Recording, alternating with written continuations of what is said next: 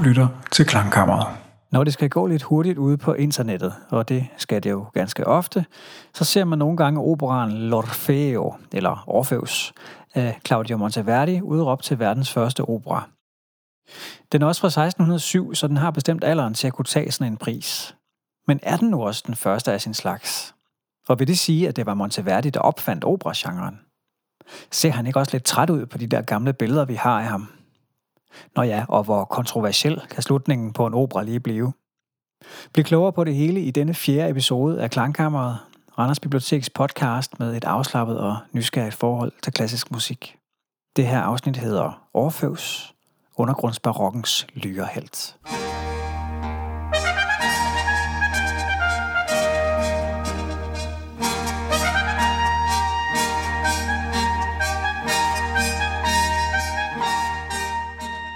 Her ved mikrofonen sidder jeg, Mik Stegger, og melder mig i flokken af mennesker, der er med til at gøre, at det nogle gange går lidt hurtigt ud på det der internet.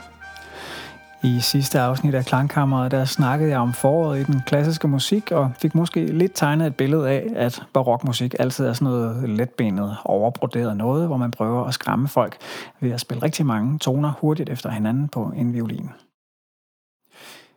Det billede kommer måske på den ene side ikke ud af ingenting barok er blandt andet kendetegnet ved, at der meget ofte blev brugt rigtig meget pynt og ornamentering. Hvis man tænker på billedkunst eller møbler fra barokken, så er det jo heller ikke lige frem minimalisme, der præger udtrykket. Der er gerne guld og krummelurer og forseringer, stiliserede vinranker og små tykke engle højt og lavt. Og den måde at arbejde på, kan man meget nemt finde paralleller til i baroktidens musik. Når det så er sagt, så er det på sin plads at komme med en nuancering – jeg står ved, at Vivaldis 10 sekunders uvær i violinkoncerten foråret ikke sådan for alvor ryster mig. Men det betyder ikke, at musik fra barokken altid er sådan noget letbenet noget. Claudio Monteverdis Orfeus er skrevet 100 år før Vivaldis fire årstider, og den fortælling rummer faktisk musik, der undervejs arbejder rigtig godt sammen med tyngdekraften.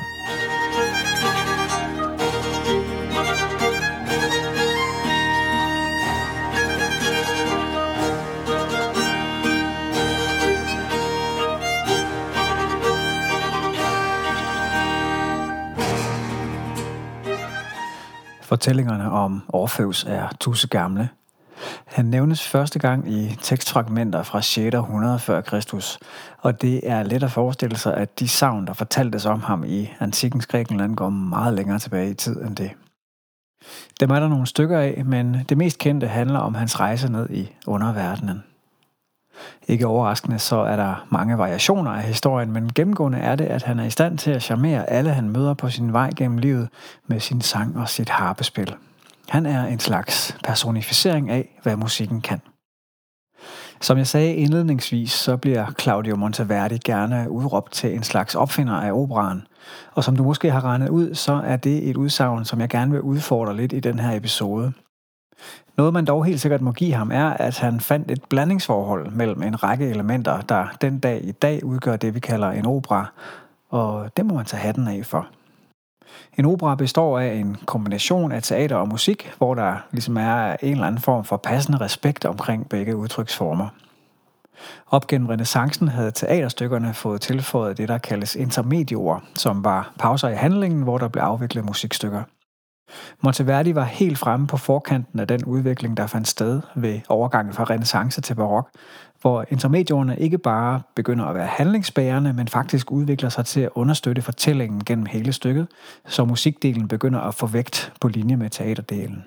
Nogle af operaens delelementer er for eksempel arier, kor og recitativer, hvor solisternes arier og passager med kor lader musikken udfolde sig, mens handlingen måske ikke bevæger sig så meget, og omvendt så er recitativer, det er sådan passager, hvor man kan sige, at solisterne måske snakkesynger lidt.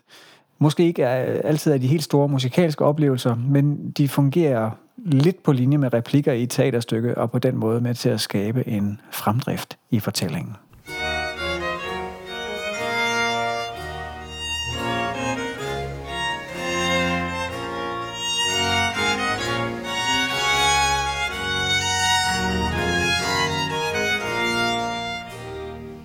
Monteverdi han brillerede ved at få de her elementer til at spille sammen, og så introducerede han det, man måske kan kalde forstadiet til noget, man har holdt fast i op til vores dage, og som faktisk også har bredt sig til filmmusik, nemlig ledemotivet.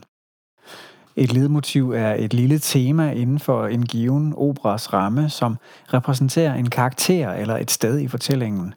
Hvis vi går over i filmens verden, så har Darth Vader for eksempel et helt tydeligt fanfare-tema, som han kommer skridende til, når han introduceres i Star Wars-filmene.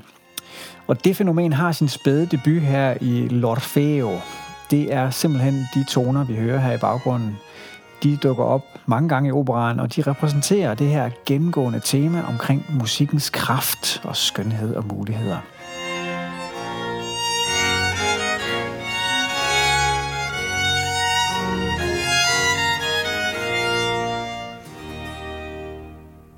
Godt så. Det var lidt øh, operateori, og vi har desuden fået etableret, at der er et tema omkring noget med musikkens kraft i stykket. Men selve fortællingen, den starter selvfølgelig ude i en blomstereng. Vi er i Trakien i antikkens Grækenland. Her lever Orfeus, som er en halvgud. Han er søn af guden Apollon. Apollon er blandt andet gud for musik, og det er fra ham, at Orfeus har arvet sin helt særlige evne til at berøre alle, han møder på sin vej med sin sang og sit lyrespil. Selv har han dog indtil nu i livet været en lidt trist type. Han har simpelthen været ham, for hvem suk er føde og tårer er drikke.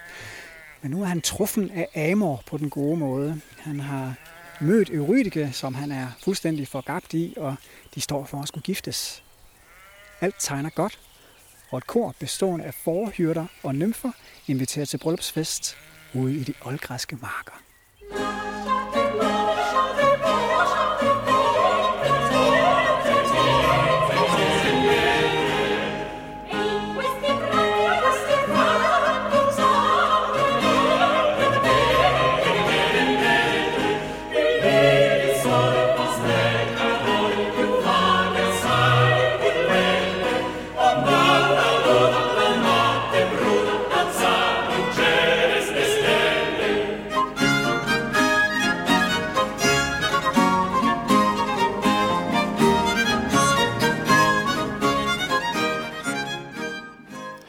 L'Orfeo er som nævnt fra tidligt i barokken, og i forhold til, hvor musikken efterhånden bevæger sig hen i den periode, så er instrumenteringen, måden instrumenterne spiller sammen på, relativt simpel i den her opera.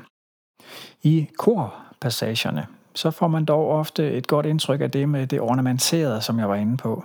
I det stykke, vi lige hørte, der slanger stemmerne sig ind og ud mellem hinanden i koret på en måde, hvor de væver det her meget detaljerede og forsirede tæppe af sang. Og det gør de på en måde, som i hvert fald giver mig mindelser om, hvordan man for eksempel malede billeder dengang. For instrumenternes vedkommende, så vil øh, Monteverdi gerne fremmane et billede af noget relativt jævnt og simpelt. Som nævnt, der er vi ude på landet. Og øh, det afspejles i de instrumenter, han bruger. For det første så er der ikke så mange af dem. Det er et relativt lille orkester, og det er med til at understøtte følelsen af mm, måske noget folkemusikalsk. Og for det andet så er der nogle helt bestemte klangfarver, han går efter. Takket være øh, strygerne og cembaloet, så kan det jo faktisk sammenlignes med Vivaldis valg af instrumenter i foråret, hvor han også ville skildre den her natur. Derudover så hører man også øh, blandt andet fløjter, og traditionelt set så har det været hyrdernes instrument, man hører lut og barokgitar, og lejlighedsvis så hører man en harpe, og den øh, repræsenterer Orfeuses lyre i stykket. Lyren er en antik forløber for harpen, og det er det her instrument, han render rundt i de her fortællinger med og bruger til at fortrylle alle på sin vej. Der er sådan en dejlig, let, solbeskinnet sommerstemning i den musik, vi lige hørte her. Men da vi kommer lidt ind i stykket, viser der sig bogstaveligt talt at være en slange i paradiset.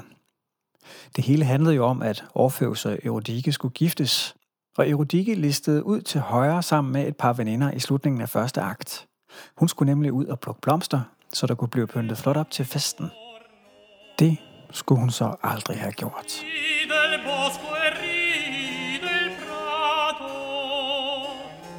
Bedst som Orfeus synger ud med forhyrterne og filosoferer over, hvor dejligt hans liv er på vej til at blive, kommer en af Euridikes veninder løbende tilbage. Bruden er blevet bidt i hælen af en slange, mens hun plukkede blomster til brylluppet, og nu er hun død.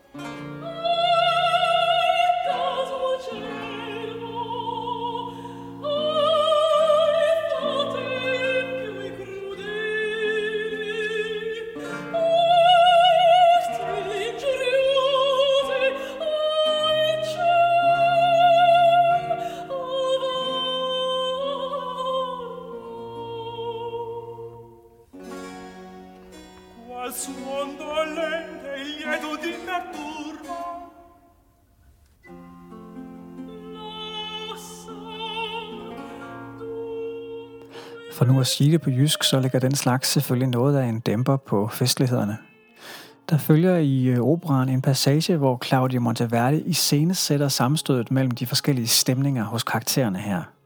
Den afslappede hos forhyrderne, den forventningsfulde hos Orpheus, og den oprevne hos Erodikes veninde Silvia, der skal overbringe den forfærdelige nyhed. Monteverdi understøtter de forskellige stemmer og stemninger ved skift i instrumentering. Forhytterne er for eksempel stadigvæk akkompagneret af strenge instrumenter, men når Silvia synger, bliver hun akkompagneret af en primitiv forløber for det, som vi kender som et harmonium eller et trædeovl, og det er netop for at skabe en musikalsk iscenesættelse, som går i retning af kirkeovl og begravelsesstemning. Derudover så underbygger han rollerne ved, at de akkompagneres i hver sin tonart i det her forløb, og han vælger simpelthen tonarter, der lyder skarpt og skærende i forhold til hinanden. På linje med eksempler, som jeg er kommet med tidligere i klangkammeret i andre episoder, så blev den her måde at arbejde på noget ganske dagligdags senere i musikhistorien, men på den her tid, der var det altså noget af en revolution. Ved at lade det her køre over nogle minutter, og ved at lade hovedpersonen være stort set tavs undervejs, får Monteverdi etableret, hvor dybt Orpheus er i sine egne lykkelige tanker i udgangspunktet.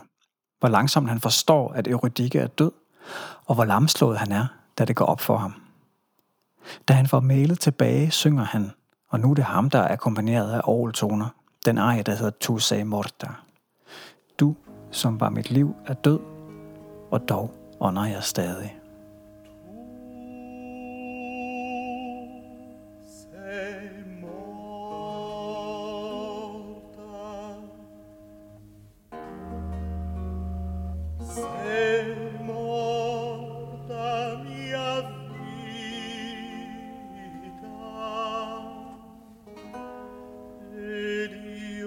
Christmas.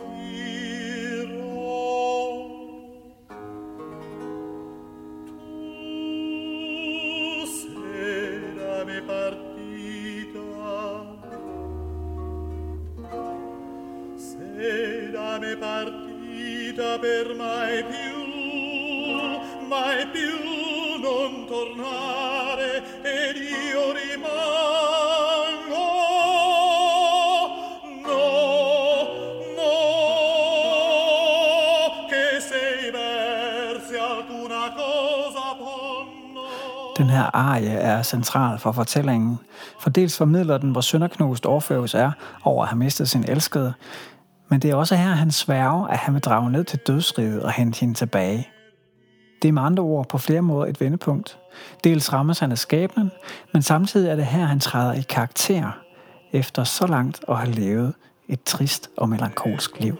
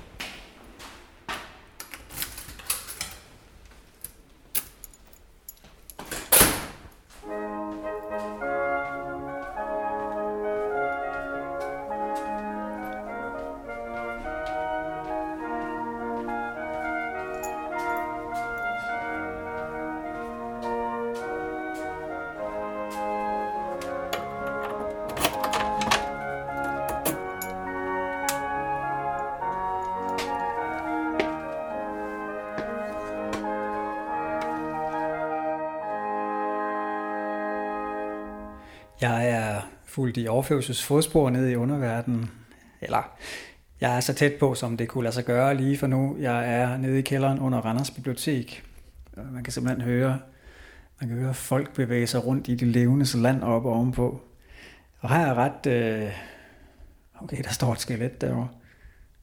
Nej, det plejer at stå oppe i børnebiblioteket. Jeg vil bare lige komme med et opklarende indspark vedrørende underverdenen, for den er noget, man nedstiger til, men den er altså ikke lige med helvede, som det kendes fra kristendommen. Der er ikke noget med, at Eurydica skal lutres i skærsilden og gennem alle tænkelige fysiske pinsler nu, hvor hun er rådet dernede. Underverdenen er selvfølgelig både på den ene og den anden måde et nederen sted, men set med antikkens øjne, så var det forfærdelige ved stedet, at de døde ikke har noget formål og nogen retning. I dødsriget, der driver man simpelthen bare tomt og viljeløst rundt, og det har jo ikke været særlig sjovt set med antikke briller, øh, hvor man dengang hyldede man jo den handlekraftige helt. I heltesavnet Odysseen, der siger hovedpersonen Achilles på et tidspunkt, at han hellere vil være slave på jorden end konge over dødsriget. Og det med, at helten i vores fortælling, Orpheus, træder i karakter og bevæger sig ned i underverdenen, det er lige præcis det, der gør ham til en helt.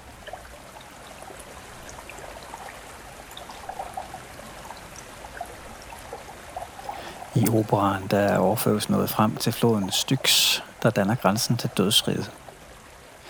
Det her skift fra landlig idyll til underjordisk mørke afspejler sig også i musikken. Hvor der var rigtig mange strengeinstrumenter i spil i første og anden akt, så er musikken her i tredje og fjerde akt præget af messingblæsere. Og sammen med harmoniummet med den overlagtige lyd, som jeg nævnte før, så kan de noget med at lave tunge stemninger, der passer godt til den her vandring ind i dødens kamre. I handlingen møder Orfeus færgemanden Karon, der fragter de døde sjæle over floden i sin båd. Men Karon, der er berømt for sit hårde hjerte, vil ikke have ham med. Uanset hvor meget han forklarer om kærligheden til Eurydike og den noble mission, han er ude på, nægter Karon at tage ham ombord.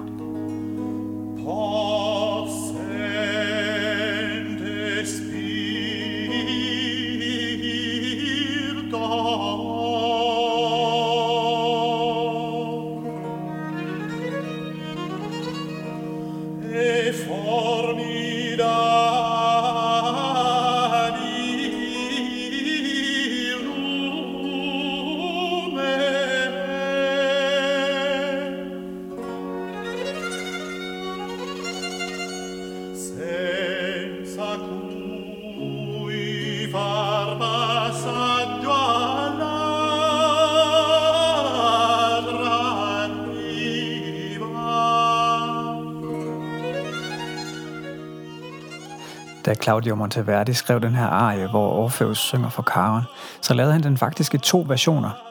En simpel, hvor sangmelodien ikke laver så mange krøller og triller, og så en avanceret, hvor en dygtig tenor virkelig kunne give den gas.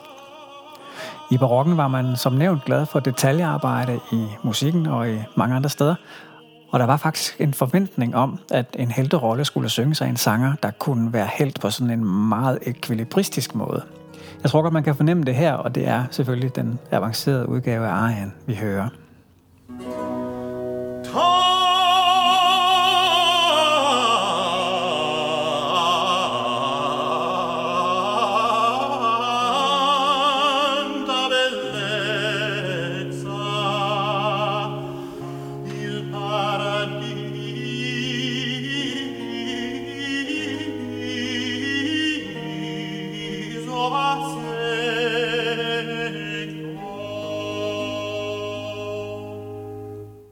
Og nu hvor der lige kom lidt lydeksempler på det med, hvordan en vaskeægte barokhelt skulle lyde, så sidder du måske og tænker, okay, hvor helteagtigt var det lige? Det var da nogle lidt spøjse idéer, de havde i barokken om, hvordan ham, der kommer og lige klarer ærterne, han skulle fremstå. Det er bestemt en pointe, og ja, hvis man lytter til det her med 2020 øre, så lyder overføres måske som en, der prøver lidt for hårdt. Jeg har selv siddet og tænkt, nå ja, barokken, det er jo også længe siden, og vi har haft god tid til at få nogle andre idealer. Indtil det gik op for mig, at vi faktisk kun skal nogle få årtier tilbage for at finde et fuldstændig parallelt eksempel på heldedyrkelse inden for rockens verden.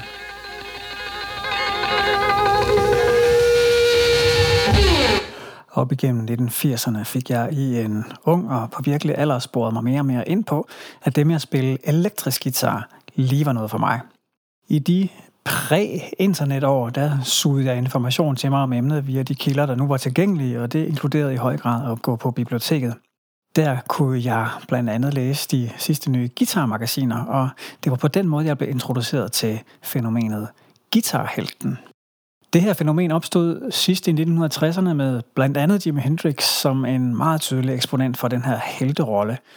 Og op igennem 70'erne og kulminerende nok sidst i 1980'erne, der var ekvilibristiske guitarister med færme fingre et kulturelt fænomen med en ret bred gennemslagskraft.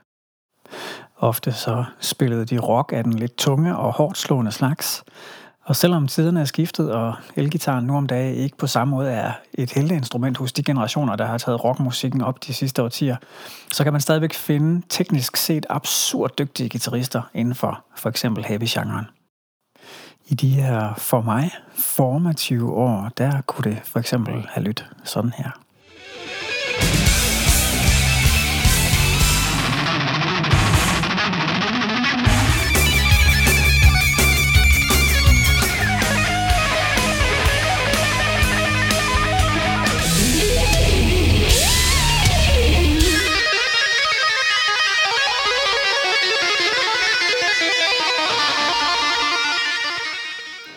Hvis man skal være lidt kæk, så kan man sige, at den her skole af guitarister overfladisk set er nemme at kende på, at de kan spille voldsomt mange toner meget hurtigt efter hinanden op i det høje registre.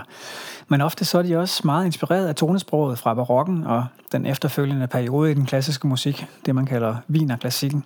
På den måde er det faktisk kortere, end man kunne tro fra den vokal ekvilibrisme, som den dygtige tenor kunne tilføje til overførselsrolle i operaen, til den rolle som, skal vi sige, flittigt broderende guitarister som Eddie Van Halen, Ingrid Malmsteen og Joe Satriani spillede i rockmusikken hen mod slutningen af det 20. århundrede, endda uden på den måde at være med i nogle opera.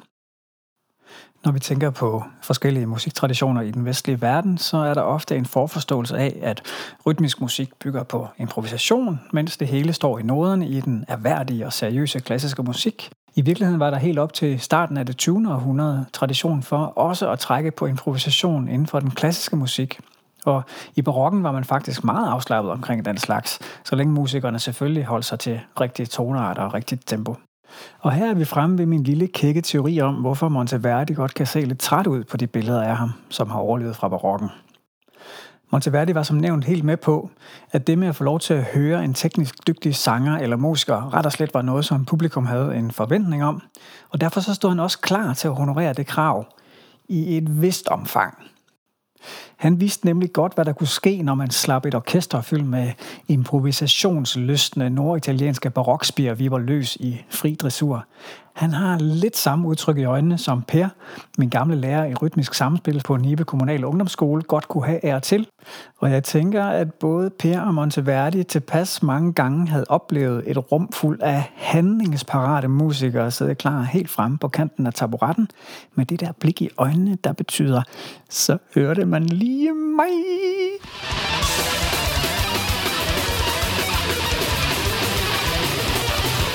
Vi kan fnise lidt af det, men jeg griber det faktisk ikke fuldstændig ud af luften. Monteverdis instruktioner til musikerne har overlevet sammen med noderne fra dengang, og her skriver han blandt andet, at musikerne skal spille så simpelt som muligt, uden alt for mange vildt voksende løb og passager. Det man kan kalde de ornamentelle instrumenter, for eksempel fløjter og strengeinstrumenter, har friere tøjler, men advarer stadig mod at overgøre det, for så opnår man bare at trætte lytteren med en oplevelse, hvor man ikke kan høre andet end forvirring og kaos. Nå, tilbage til handlingen. Vi var ved floden Styx, hvor færgemanden Karon er urokkelig over for overførselsparlamentæren og tenortriller. Der er bare én ting, færgemanden ikke har taget med i sine overvejelser. Det kan godt være, at overførsels sang og lyrespil ikke kan blødgøre Karons hjerte, men hans toner kan gøre færgemandens øjenlåg tunge. Karen bliver lullet i søvn af musikken og Orfeus låner lige hans båd lidt.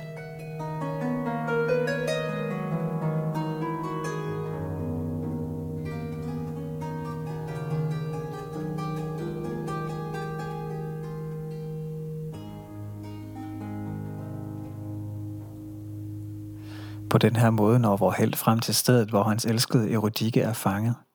Men som ved enhver dristig befrielsesaktion er der stadig en del ting, der skal løses. Så nu for eksempel det med at få hende med ud igen.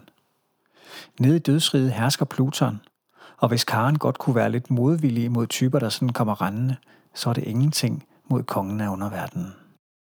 Pluton beskrives som den af alle de græske guder, der var mest hadefuld mod menneskene, og på den måde er det pænt hårde odds, som overføres sig op imod her. Men Pluton har en kone hos sig nede i dybet, nemlig Persefone. Hun er egentlig hans niese, som han selv har bortført op fra jorden på en mark, hvor hun gik og plukkede blomster, hvilket jo så åbenbart var noget af en risikosport på det her tidspunkt. Han lyder måske ikke sådan alt i alt som den helt store romantiker, men noget kunne tyde på, at Persefone faktisk har fået noget til at vågne i ham. Hun har nemlig hørt Orfeus spille for Karon, og hun er blevet dybt berørt af vores helts sang og strengeleg. Hun beder instændigt sin mand om, at overførelses ønske skal opfyldes. Og åbenbart er der noget i hans historie, noget af det med, hvad kærligheden kan få den forelskede til at gøre, som vækker en genklang hos Pluton. Han indvilger, men på én betingelse – når Orfeus tager Eurydike med fra dødsriget, må han på intet tidspunkt vende sig om mod hende på vejen ud. Åh, oh, herre Gud, tænker Orfeus. Hvor svært kan det lige være? Afsted med os.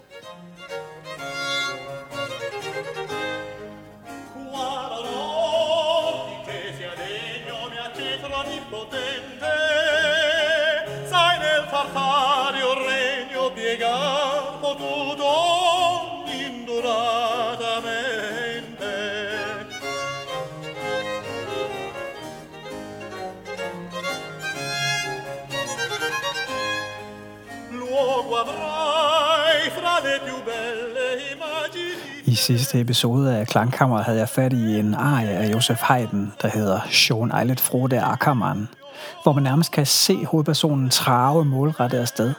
Og det er faktisk det samme, der gør sig gældende på det her sted i vores opera. Monteverdi får sat Orfeus smukt i scene med musikken her, og jeg kan i hvert fald godt se ham for mig på vej tilbage mod de levendes land. Men som han vandrer afsted der med sin elskede bag sig, så rammer tvivlen ham. Musikken bremser op og går fra dur til mol. mentre io canto, oime, chi m'assicura che la vi segua? Hvordan kan han vide, at hun faktisk følger med? Pluton forbyder ham at vende sig om, men kærligheden og længselen trækker godt og grundigt i den anden retning. Og da der pludselig lyder et voldsomt raballer bag ham,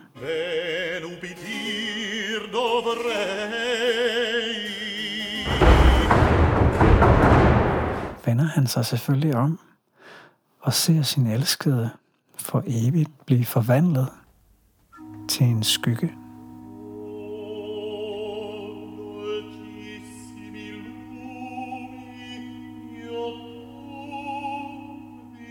En skygge, der nu helt sikkert er dømt til for altid at forblive i underverdenen. Som Eurydike sukker, mens hun forsvinder. På grund af alt for meget kærlighed har du nu mistet mig.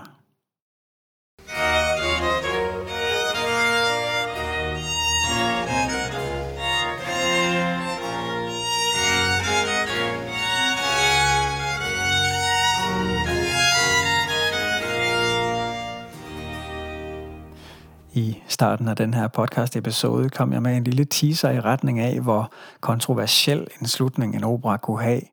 Og det er faktisk derhen ad, vi er nu. Altså ved slutningen af operans handling. Når den opføres nu om dage, så slutter den med, at Orfeus vender tilbage til Trakiens blomsterenge i nedtrykt sindstilstand. Men bedst som tungsindet er allerstørst, dukker hans far Apollon op mellem skyerne. Han skoser sin søn for at være blevet sit triste gamle selv igen, og inviterer ham op til sig i himlen, for der kan han blive genforenet med Eurydike, fordi hendes skønhed genspejles i stjernerne. Den køber Orfeus faktisk, og han stiger til himmels op til sin far, efter operan slutter med, at forhyrderne og nymferne danser en livlig dans. Det er imidlertid ikke den oprindelige slutning på stykket. Oprindeligt så sluttede operaen med en livlig dans, men der var det ikke fyre i forhyrter og nette nymfer, der svingede træbenet. I stedet var det en flok menader, der fyrede den af, Og hvis det ikke lige danner nogen billeder på din nethinde, så er du lovlig undskyldt, for det er ikke en øh, flok fra antikkens persongalleri, som man hører om så ofte. Menaderne var kvindelige tilhængere af Dionysos, der var gud for vin og beruselse. Og så langt lyder det måske ganske hyggeligt at hænge ud på dansegulvet i kvindeligt selskab, mens vinen flyder, men det er bare ikke lige der, vi er. Menadernes navn betyder helt bogstaveligt dem, der går amok, og når de gør det, så er det faktisk med at komme væk fra dansegulvet. Der er flere beretninger fra den græske mytologi om, hvordan de her kvinder danser og drikker sig i ekstase, hvorefter de tager på hævntogt, hvis de synes, at der er nogen, der ikke har opført sig ordentligt. Og det er faktisk præcis det, der sker i operans slutning, hvor menederne vil hævne sig på Orpheus. Men øh, hvad er det nu lige, Orpheus har gjort galt? Jo, ved at fejle i forsøget på at befri Eurydike fra underverdenen, har han ikke forvaltet sin helterolle godt nok. Menaderne er simpelthen vrede på kvindekønnets vegne over, at Orpheus' projekt ikke er lykkedes for ham, og derfor skal han straffes. For hver gang han undslipper dem, vil de ovenikøbet prøve at ramme ham med endnu værre midler næste gang. I den oprindelige operas slutning, der forsvinder Orfeus bare, mens de her menader danser vildt rundt, så man ved faktisk ikke, hvad der sker med ham. Men går det ham, som det gør i antikkens fortællinger, så ender manaderne faktisk med at flå ham i stumper og stykker. Det må man sige er radikalt handlekraftig feminisme fra antikken. Når vi ser med nutidens øjne på et 400 år gammelt stykke, der igen ser med datidens briller på en myte helt tilbage fra antikken, så er der jo basis for, at ting i handlingen kan fremstå lidt øh, pussy. Jeg har ikke kunne finde svar på, om den oprindelige slutning simpelthen var for hård kost for barokkens publikum, men de var altså vant til lidt af hvert, så det var det nok ikke. For at sætte tingene lidt i perspektiv, så skriver Monteverdi den her opera i en tid, hvor hans bror dør af pest. En af hans sønner bliver taget til fange af inkvisitionen, fordi han er kommet til at læse den forkerte, angiveligt kætterske bog, og Monteverdi selv blev udsat for vaskeægte regulært landevejsrøveri på vej hjem efter at have været til jobsamtale i Markuskirken i Venedig. På den måde er der næppe nogen, der har haft fine fornemmelser omkring den oprindelige slutning. Især ikke fordi fortællinger fra antikken generelt var i rigtig høj kurs i barokken. Til gengæld er jeg åben over for tanken om, at det nok snarere er på grund af de her livsvilkår, at Monteverdi ser lidt brugt ud på malerierne fra den gang. Men det andet er en sjovere historie.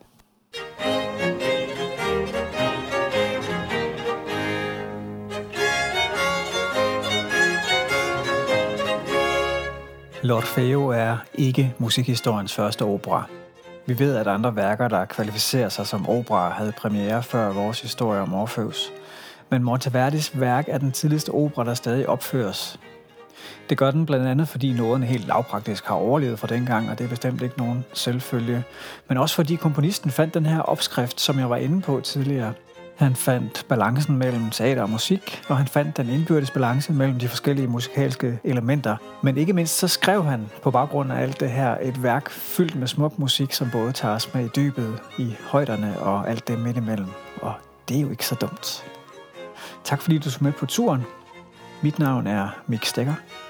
Vi høres ved i næste episode af Klangkammeret.